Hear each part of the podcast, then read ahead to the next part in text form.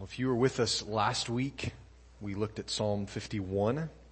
Uh, that was last was, week was a fun week. It was about confrontation and confession, and Nathan going to David, saying, "You are the man." In the story that he mentioned, and David confessing and repenting, and we move from Psalm 51 to Psalm 52, and it's not the Psalms aren't arranged chronologically, just understand that. So this doesn't come like the next day after Psalm 51. Uh, this has a totally different background. And in fact, this is one of those instances where the background of the Psalm is really, really important. There's a lot that we can learn and understand just from the reading of it as we've seen today, but there's a deeper richness to know and to get as we understand the background of it. And so if you look at your Bible, the title of that first verse, it, says that it is a maskil of David. That's a kind of a, a word that we probably never heard outside of something like this. It's actually a difficult word in the language to translate anyway. Uh, and so your, your Bible's translated, translated differently. So some of your Bibles might talk about it as a contemplation or instruction uh, even more of the musical term to it, almost like a well-written song. Uh, this same word maskil is used in the book of Amos, chapter 5, verse 13, and there it's translated as having insight or to be prudent. So the Psalms that use this word, most likely they mean it to be meditative, to think deeply on these things, to impart wisdom and to teach us something about God or about us. Sometimes both of those things, God and us. You, you'll notice as Caleb read this psalm, Psalm 52, you'll notice that it has shades of multiple genres that we've kind of been referring to.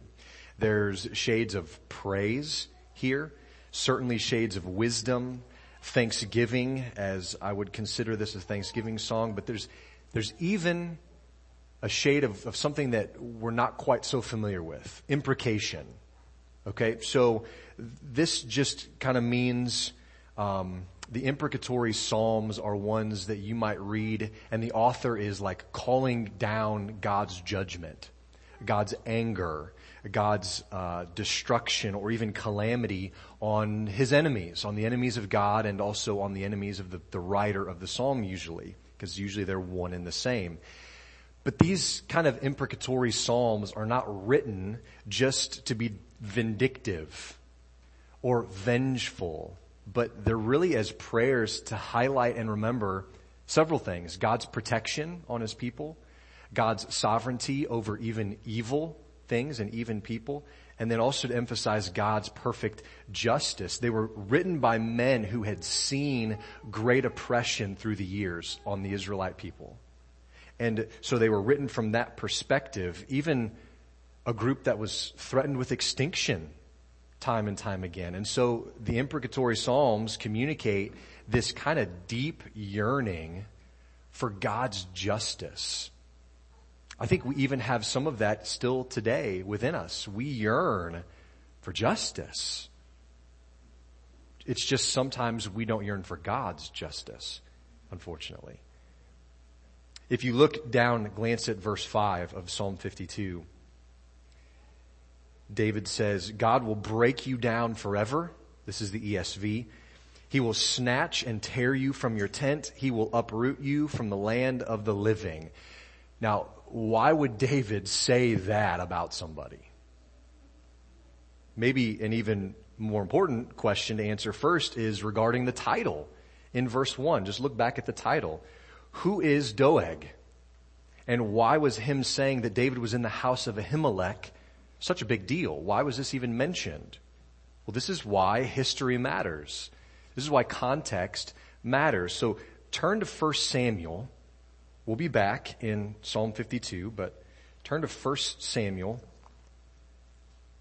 And if you want to go to chapter 8, you can just kind of thumb through. Let me just give a quick summary of what's going on. We're actually going to read from uh, chapter 22, but starting in chapter 8, we see how Israel demanded a king. They demanded a king of God, uh, despite the warnings. They said, give us a king to rule over us. And so Saul was chosen in chapters 8 through 11. Uh, unfortunately, not long after, chapters 13 to 14, Saul proved that he wasn't concerned with the ways of God. He would make rash vows and offered unlawful sacrifices. And in chapters 15 and 16, the Lord rejected Saul as king. And David was chosen to replace him. In chapters 17 and 18, probably the more remembered part of 1 Samuel, David kills Goliath. You know that story. And then people start writing songs about David. Saul has killed his thousands, David has killed his ten thousands. Guess how that made Saul feel? Jealous. Saul gets jealous and starts to hate David. But he tries a in, in chapter 18, he tries a more subtle approach to getting rid of David. He actually gives his own daughter to David in marriage as long as David fights for him and for the Lord. Uh, and then he tries to send David out and to die in battle at the hand of the Philistines. That doesn't work. God is with David, and so Saul in chapter 19 of 1 Samuel, he tries to off David multiple times all by himself. Uh, an evil spirit or a vexing spirit was sent on him and he grabs whatever he can and tries to take David out. That also doesn't work and so David flees, he's on the move. Saul is trying to find him so that he can kill him. And that's where we're at in 1 Samuel 22. This is kind of the background of Psalm 52. So let's read 1 Samuel 22 verses 6 through 23. Now Saul heard that David was discovered and the men who were with him. Saul was sitting at Gibeah under the tamarisk tree on the height with his spear in his hand and all his servants were standing about him. So you can see Saul's mad. He's ready to fight. Verse 7. And Saul said to his servants who stood about him, Hear now, people of Benjamin, Will the son of Jesse give every one of you fields and vineyards? Will he make you all commanders of thousands and commanders of hundreds? That all of you have conspired against me? No one discloses to me when my son makes a covenant with the son of Jesse. None of you is sorry for me or discloses to me that my son has stirred up my servant against me to lie in wait as at this day. Dave, his son being Jonathan, who was one of David's closest friends. Verse 9. Then answered Doeg the Edomite, who stood by the servants of Saul, I saw the son of Jesse coming to Nob, to Ahimelech the son of Ahitub, and he inquired of the Lord for him, and gave him provisions, and gave him the sword of Goliath the Philistine. Then the king sent to summon Ahimelech the priest, the son of Ahitub, and all his father's house, the priests who were at Nob, and all of them came to the king. And Saul said, Hear now, son of Ahitub? And he answered, Here I am, my Lord. Saul said to him, Why have you conspired against me? You and the son of Jesse, in that you have given him bread and a sword, and have inquired of God for him, so that he has risen against me to lie in wait as at this day? Verse 14, Then Ahimelech answered the king, And who among all your servants is so faithful as David? Who is the king's son-in-law and captain over your bodyguard and honored in your house? Is today the first time that I've inquired of God for him? No. Let not the king impute anything to his servant or to all of the house of my father, for your servant has known nothing of all of this, much or little. And the king said, You shall surely die, Ahimelech, you and all your father's house. King said to the guard who stood about him, Turn and kill the priests of the Lord because their hand is also, is with David, and they knew that he fled and did not disclose it to me. But the servants of the king would not put out their hand to strike the priests of the Lord. Then the king said to Doeg, You turn and strike the priests. And Doeg the Edomite turned and struck down the priests, and he killed on that day 85 persons who wore the linen ephod.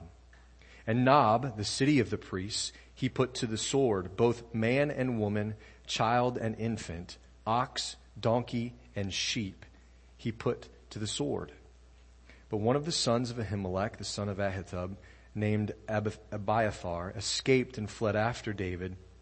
And Abiathar told David that Saul had killed the priests of the Lord. And David said to Abiathar, I knew on that day when Doeg the Edomite was, was there that he would surely tell Saul, I have occasioned the death of all the persons of your father's house. Stay with me. Do not be afraid, for he who seeks my life seeks your life. With me you shall be in safekeeping. First thing to note here. What is Psalm 52? How does Psalm 52 describe Doeg? If you look back, it says Doeg the Edomite. Why is this significant? Well, if you look back to chapter 14 of 1 Samuel, you'll know that the Edomites and Israel were fighting. They were at war. They're enemies of one another. And so it's possible, maybe even likely, that Doeg came to be in the service of Saul as either a prisoner of war or possibly even a traitor to his own people. So, 1 Samuel chapter 21 7 tells us a little bit more about Doeg and it says that he was the chief of Saul's herdsmen which kind of just means maybe he was over uh, Saul's servants. All of Saul's servants, Doeg was the captain of. So this guy, Doeg, had been given authority under Saul to some degree. And apparently, as we see in this passage from 1 Samuel 22, apparently he really wanted to impress the king. He really wanted to impress Saul, even at the expense of his own morals his own integrity. Because Saul turned to one of his guards who were next to the priest and he said, kill him. And what did that guard do? Uh-uh. I'm not going to raise my hand and strike the priests of God. Several of them were there. I don't know how many down the line Saul went, we're not told, but they knew better. Doeg should have known better, but didn't. He didn't do what he should have. The first four verses, really verses two through four of Psalm 52, they describe the kind of person that Doeg was. If you're not there, turn back to Psalm 52 and look at verses two through four. I'm just going to hit some of these descriptions. It says that his tongue plots destruction like a sharp razor. He, he's a worker of deceit. He loves evil more than good. He loves lying more than speaking what is right. He loves all words that devour. Devour in this sense that they just mean words that destroy somebody. They swallow up, um, they tarnish or tear down the reputation or character of somebody else. He loves all the words that do that. And then it says that he has a deceitful tongue. And all of these things, these descriptions circle back to the first verse where David asked the question, why do you boast of evil, O mighty man? In some people's eyes, certainly in Doeg's own eyes, he considered himself a mighty man. He single-handedly killed 85 priests and every man, woman, boy, child, animal in the city of Nob. But apparently he didn't just do all of that. It's like he was boasting about it. Right? David had songs written about him. Saul was jealous.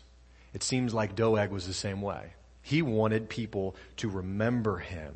There's a side lesson that's not the main thrust of the point today, but there's a side thing here we certainly need to understand, and it's this. Attempting to impress other people at the expense of our own integrity will always have disastrous results. We cannot sacrifice truth to impress others it will have disastrous results, just as it did in this case. Now the Psalms, if you think back, if you've been with us the last few weeks, the Psalms have already instructed us that your integrity is more valuable than riches, than gold. We don't know, but it's likely that perhaps Doeg earned a large bounty from Saul as a result of his show of loyalty that day. Maybe he was even promoted by Saul because of it. We're not really sure because get this, he's never mentioned again. in the whole Bible, in any form. His legacy abruptly ended here for whatever reason. Now this is, this is such a sad story. This is such an awful story. An arrogant and merciless man just slaughters innocent people for his own gain. What a horrible thing. And yet, if you look just in verse one, we see a beautiful contrast here. Why do you boast of evil, O mighty man? Here's the contrast. The steadfast love of God endures all the day. See the contrast? One, one person is boasting in his wickedness, but God's steadfast love is what endures. Evil may last for just a moment, but God's love goes on and on and on. His steadfastness continues day after day. You may have heard it said this way. Darkness may last for the night, pain may last for the night, but joy comes in the morning. Charles Spurgeon, who you'll hear me quote often, he says, the tyrant's fury cannot dry up the constant stream of God's mercy. If, if priests be slain, their master lives. If Doeg for a while triumphs, the Lord will outlive him and right the wrongs which he has done. So the, the first four, really two through four, they describe the sin of Doeg, of what he had done, of his failing in integrity. And then verse five, if you're following along, verse five of Psalm 52 goes on to explain the response from heaven. What God's response is. Look, in the ESV it says, God will break you down forever. He will snatch and tear you from your tent. He will uproot you from the land of the living. The New King James Version says, God shall likewise destroy you forever.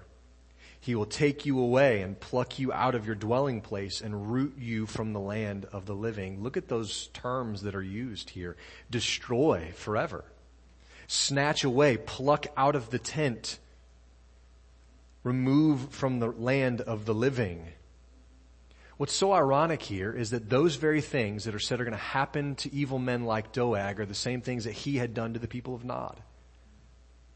Pulled them out of their tent in, in order to slaughter them, to kill them.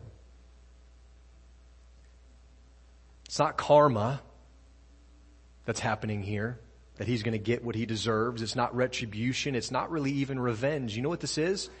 This is divine justice. And we see this in scripture over and over, both in the Old Testament and even the New Testament. The evil that men commit comes back on them, usually in worse fashion, in greater measure. It's, it's a principle that we, you guys know, that you've heard. It's simple. You reap what you sow. You reap what you sow. Solomon says this in Proverbs 22 verse 8, he says, whoever sows injustice will reap calamity. Hmm. Part of Saul's, Paul's rather, Paul's admonition to the Galatian church, he said, do not be deceived. God is not mocked. For whatever one sows, that he will also reap. We've seen the sin committed, we've seen the response from heaven, and then in verses 6 and 7, now we see the response, not of God necessarily, but of the righteous person, of, of David in this case. And in verse 6, it says that the righteous will see and fear. But he's not talking about seeing and fearing the evil man. That's not what he means. He doesn't mean we're going to fear evil people. It means that when the coming judgment against an evil person happens, the people of God will see it and it will cause them to fear God not the man. To revere God as judge, not the evil person. And maybe not surprisingly, David says in verse 6 that the righteous person may even laugh in satisfaction at the destruction of such an evil man. Now again, I don't think that this is like payback for the harm that they brought because the eradication of wickedness is always something to celebrate. Think about that for just a moment. Jason talked about this with the kids. It's a good thing for God to judge sin. Even the sin in your life. We talked about that last week, Psalm 51. It's good for God to root those things out. So the goodness of God, even in judgment, is something to be celebrated. But notice that even the laughter of the righteous has a purpose. So it's not like calamity is coming on the evil person and Christians just pop out their lawn chair, grab an iced tea, and put their feet up and laugh and point fingers. Like there's a purpose in maybe even the, the pleasure or seeing what is happening. And it's this. Christians learn from the judgment of the Lord. We don't just observe and laugh and point fingers. We learn from it. You know what's weird? We think it should be the other way around so often. Well, the evil person should learn from God's judgment. That's not really how it works very often, is it? Alexander Maclaren, a, Scottish Baptist pastor in the 1800s, said something really revealing, really about human nature, but he said, this is the tragedy of life. That its teachings are prized most by those who have already learned them, and that those who need them most consider them the least. It's not often that the, the person who's made a habit of wickedness is the one who learns from judgment. It's the righteous who should learn from judgment, who should see and it should change us. May the people of God May we be the ones who learn from this to turn away from our sin and wickedness and darkness and run instead towards light and towards purity and towards truth. May the body of Christ fear and revere God's judgment so much that we would live so as to avoid the necessity of the same kind of judgment coming on us. Well, what else should Christians learn from the judgment of evil? Verse 7 tells us See the man who would not make God his refuge, but trusted in the abundance of his riches and sought refuge in his own destruction. See, the evil person trusts in their own strength and in their own wealth. Instead of finding fulfillment in who God is and all that God is, they're content just with the temporary riches and temporary praise, temporary authority maybe, that this earth brings. And it's to their own destruction one day. Again, it's possible that Doeg was given quite a lot of riches as a result of his loyalty to success. And if that was the case, he could be tempted to think that his wickedness produced results, success, wealth. Maybe that's the right way to be, he could think. But the truth is that earthly wealth and trust in the Lord, they have what's called an inverse relationship. You guys know what an inverse relationship is? It's where kind of like um, the value of one parameter increases as the value of another parameter decreases. And so as one goes down, the other goes up. It's kind of, it's kind of like your bank account. If your income stays the same and you spend a bunch of money, your, your savings goes way down, right? What you have available goes down. If you're driving on the road and you're going in a straight line, if your path is consistent and you change from 35 miles an hour to 65 miles an hour, you'll get there faster. Okay?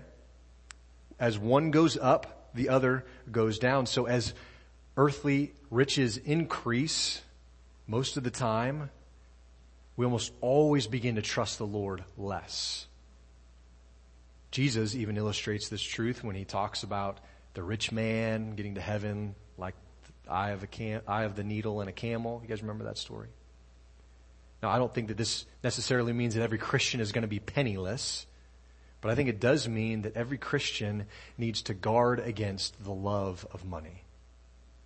That's the problem. The root of all evil is the love of money. Psalm 49, if you just peruse through that quickly, it describes the foolishness of trusting in riches. They're here one day and gone another. Proverbs 11:28 says whoever trusts in his own riches will fall, but the righteous will flourish like a green leaf.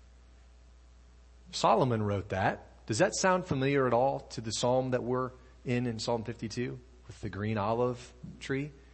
I wonder if the words of his father David in Psalm 52 verse 8 maybe had some effect on him.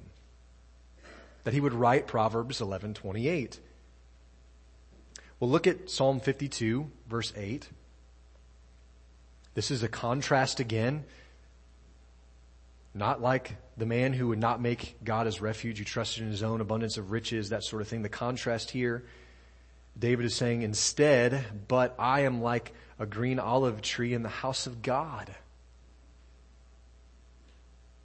In contrast to the wicked, who the Lord is going to uproot one day, the righteous person is going to flourish and grow strong in the presence and in the house of God.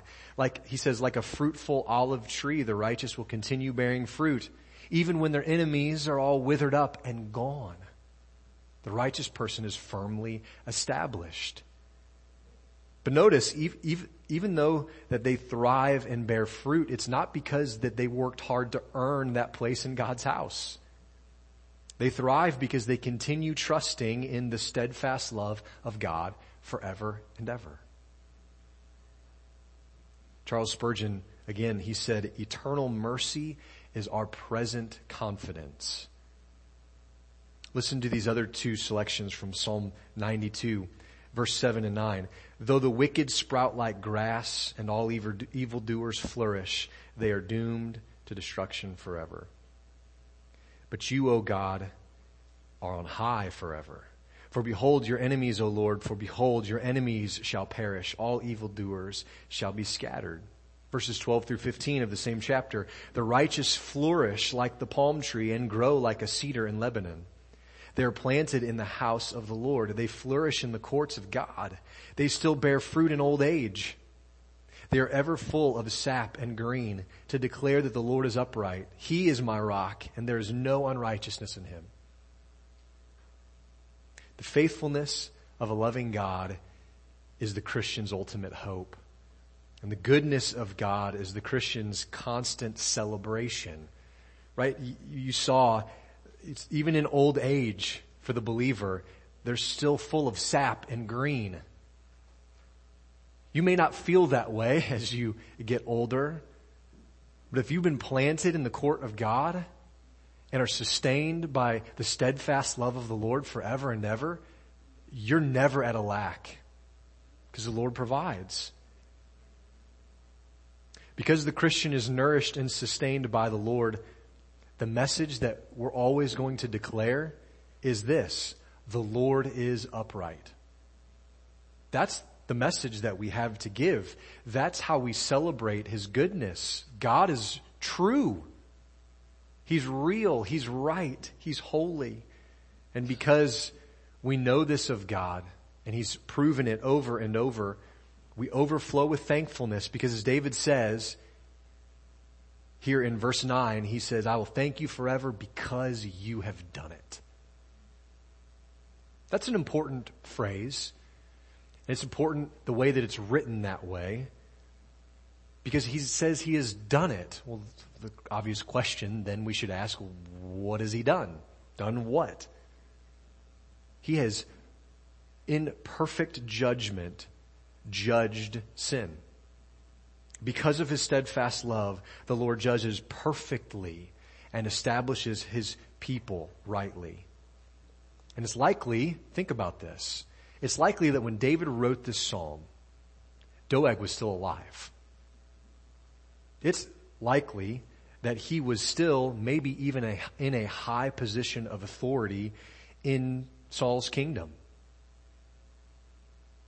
And even though Doeg's evil maybe had not gone away just yet, David still could praise God here with a confidence of faith and he could say, you have done it. See, in David's mind, it was already a done deal. That's, I think, where it's maybe hardest for believers today. We, we see and we hear and we read and we know the truth of God's Word. Do we have confidence that even if we don't see it happening in the moment that it will come about? David did. The horrors of sin and evil of men had not shaken his confidence in God and in the truth that God is good. Is there something in your life that's shaking the confidence that you have that God is good? I imagine there probably is for some of us today. I like how the King James Version translates verse 9. It says, I will praise thee forever because thou hast done it, and I will wait on thy name, for it is good before the saints. Praise is due to God because he's faithful to complete his promise and because his name is good. Think about names for just a minute with me. In the Old Testament, especially, your name was really important, right? Your name was kind of who you were as a person. You were identified by your name. But you know what? It's not really changed all that much, is it? When you hear some people's names, and please don't say them out loud, when you hear some people's names, certain things come to mind, right? Whether it's good things or whether it's not so good things really depends on who that person is, doesn't it? What they've done, kind of choices that they make, what their reputation is, their integrity, their trustworthiness, that's all tied to their name. Friends, it's tied to your name. When people think of you, what comes to mind? David is confident that God is faithful, but you know what? Even if he has to wait, he's going to wait. He's ready to wait. He knows that God keeps his promises, and so he is content to wait, even when it's difficult. Are we content to wait? on the goodness of God, even when it's difficult. Now, I don't think we should miss something here, though. David says he's going to wait on the name of God because it is good before the saints. Saints, in this instance especially, does not refer to dead Christians. Now, dead Christians are referred to as saints, but live Christians are referred to as saints in Scripture as well. You all are, every saved person in here is a saint. Even though you're living and breathing, you are still a saint. And so Christians know that the Lord is good and they encourage one another to keep believing. One of the ways that we see the goodness of the name of God is when we gather with the church and we encourage one another in the faith. We really behold the goodness of God in Christ effectively in the presence of his people. You can see God in other ways. You do see God in other ways, but one of the clearest is when you've gathered with his saints. Because when life is overwhelming, when you feel like you just can't handle what's coming the next day, the next week, the next minute, the assembly of the saints is where we go to find strength and peace and encouragement. Because we should be, as the body of Christ, we should be encouraging people in the Lord. If you feel like you can't make it through the next day, look to Christ and act on that. Put your faith in Him again. Preach the gospel to yourself again. In the presence of the saints, we should be reminded of God's steadfast love and how his goodness endures continually, as verse 9 says, day after day. Those who reject the Lord and rely on their own strength and rely on their own wealth will end up broken down and ashamed, just like Doeg. Broken down completely. But instead, the, the person who places their trust in the Lord the one who makes God their refuge, they will celebrate the goodness of God day after day, day after day for all of eternity. So Christian, Psalm 52 is an encouragement to you. Keep believing. Wait on the Lord. Don't fall into the trap or make the mistake of trusting in earthly wealth. Learn from God's judgment of evil Celebrate his good name with your church family and thank the Lord forever. This is what David is saying here. We've seen the evil and what that does. This is the contrast. We should be about these things. And if you're here and you don't know the Lord, you need to recognize that what happened to Doeg will happen to you too. Not because God's an unmerciful tyrant or anything like that. It's actually quite the opposite because he's just and he's righteous. And he's right and it's good for him to judge sin. His name is good because he is just and righteous, right? When we think of God's name, we should think of his goodness and his holiness because it's tied to his name. And if he's good and if he's holy, and if we continue in our sin and wickedness, he is right and good to judge us for that. He's not unfair. So if our hope and our goal and our aim is to be like a flourishing tree, like David called the olive tree, you can't trust in the abundance of earthly riches. We can't do it. But instead, we should trust in the steadfast love of the Lord forever and ever, he says. So the big question that we're left with at the end of this psalm is where is your trust today? Like where are you placing your trust? Is it in your riches, your retirement, your bank account, your income, your properties, your stuff? Is it there? It can't be, friend. It shouldn't be. Move it away from there. Those things may satisfy for a moment, but they do not last. They will not make you happy in the end. Instead, don't be like that. Put your trust in the goodness of God, in the holiness of God, in who He is. Our hope and our prayer is that you would turn away from trusting yourself, your own effort, your own riches, your own goodness even. Instead, that you would put your trust and believe in the truth, the, the just, the righteous, and holy and loving God. If you call out to, to Him today, He tells us in His Word that He hears you and He responds in, in salvation. So if you've not called out to, on the name of God to be saved, He's listening for you to do that today. And His heart would have room for you to join the family. If that's something that you'd like to find more information about, or you'd like to come up and talk with me, we're going to sing a song of reflection now as we close. And during that song, just come up. I'll be standing up here. I'd love to talk with you more, love to pray with you, set up a time to talk with you more. Don't leave today without understanding the goodness of God. Let's pray. Lord, help us not to be like Doeg. God, it's, it's really, it's easy our nature kind of already bends that way. It'd be easy to just kind of fall into the trap of putting our faith in earthly things because we can see it. We can hold those things. We can Uh, see evidence of what our wealth can buy and do. But Lord, that stuff just fades. And we know it does. We've all gotten new things that we think will make us happy for a long, long time and it never lasts as long as we even think. And so Lord, help us to turn away from that, to not trust in those things, but instead, as David says, Lord, that we would make you our refuge. That we would make you our refuge. Not riches, not our own goodness. Lord, none of that satisfies. None of that fixes it.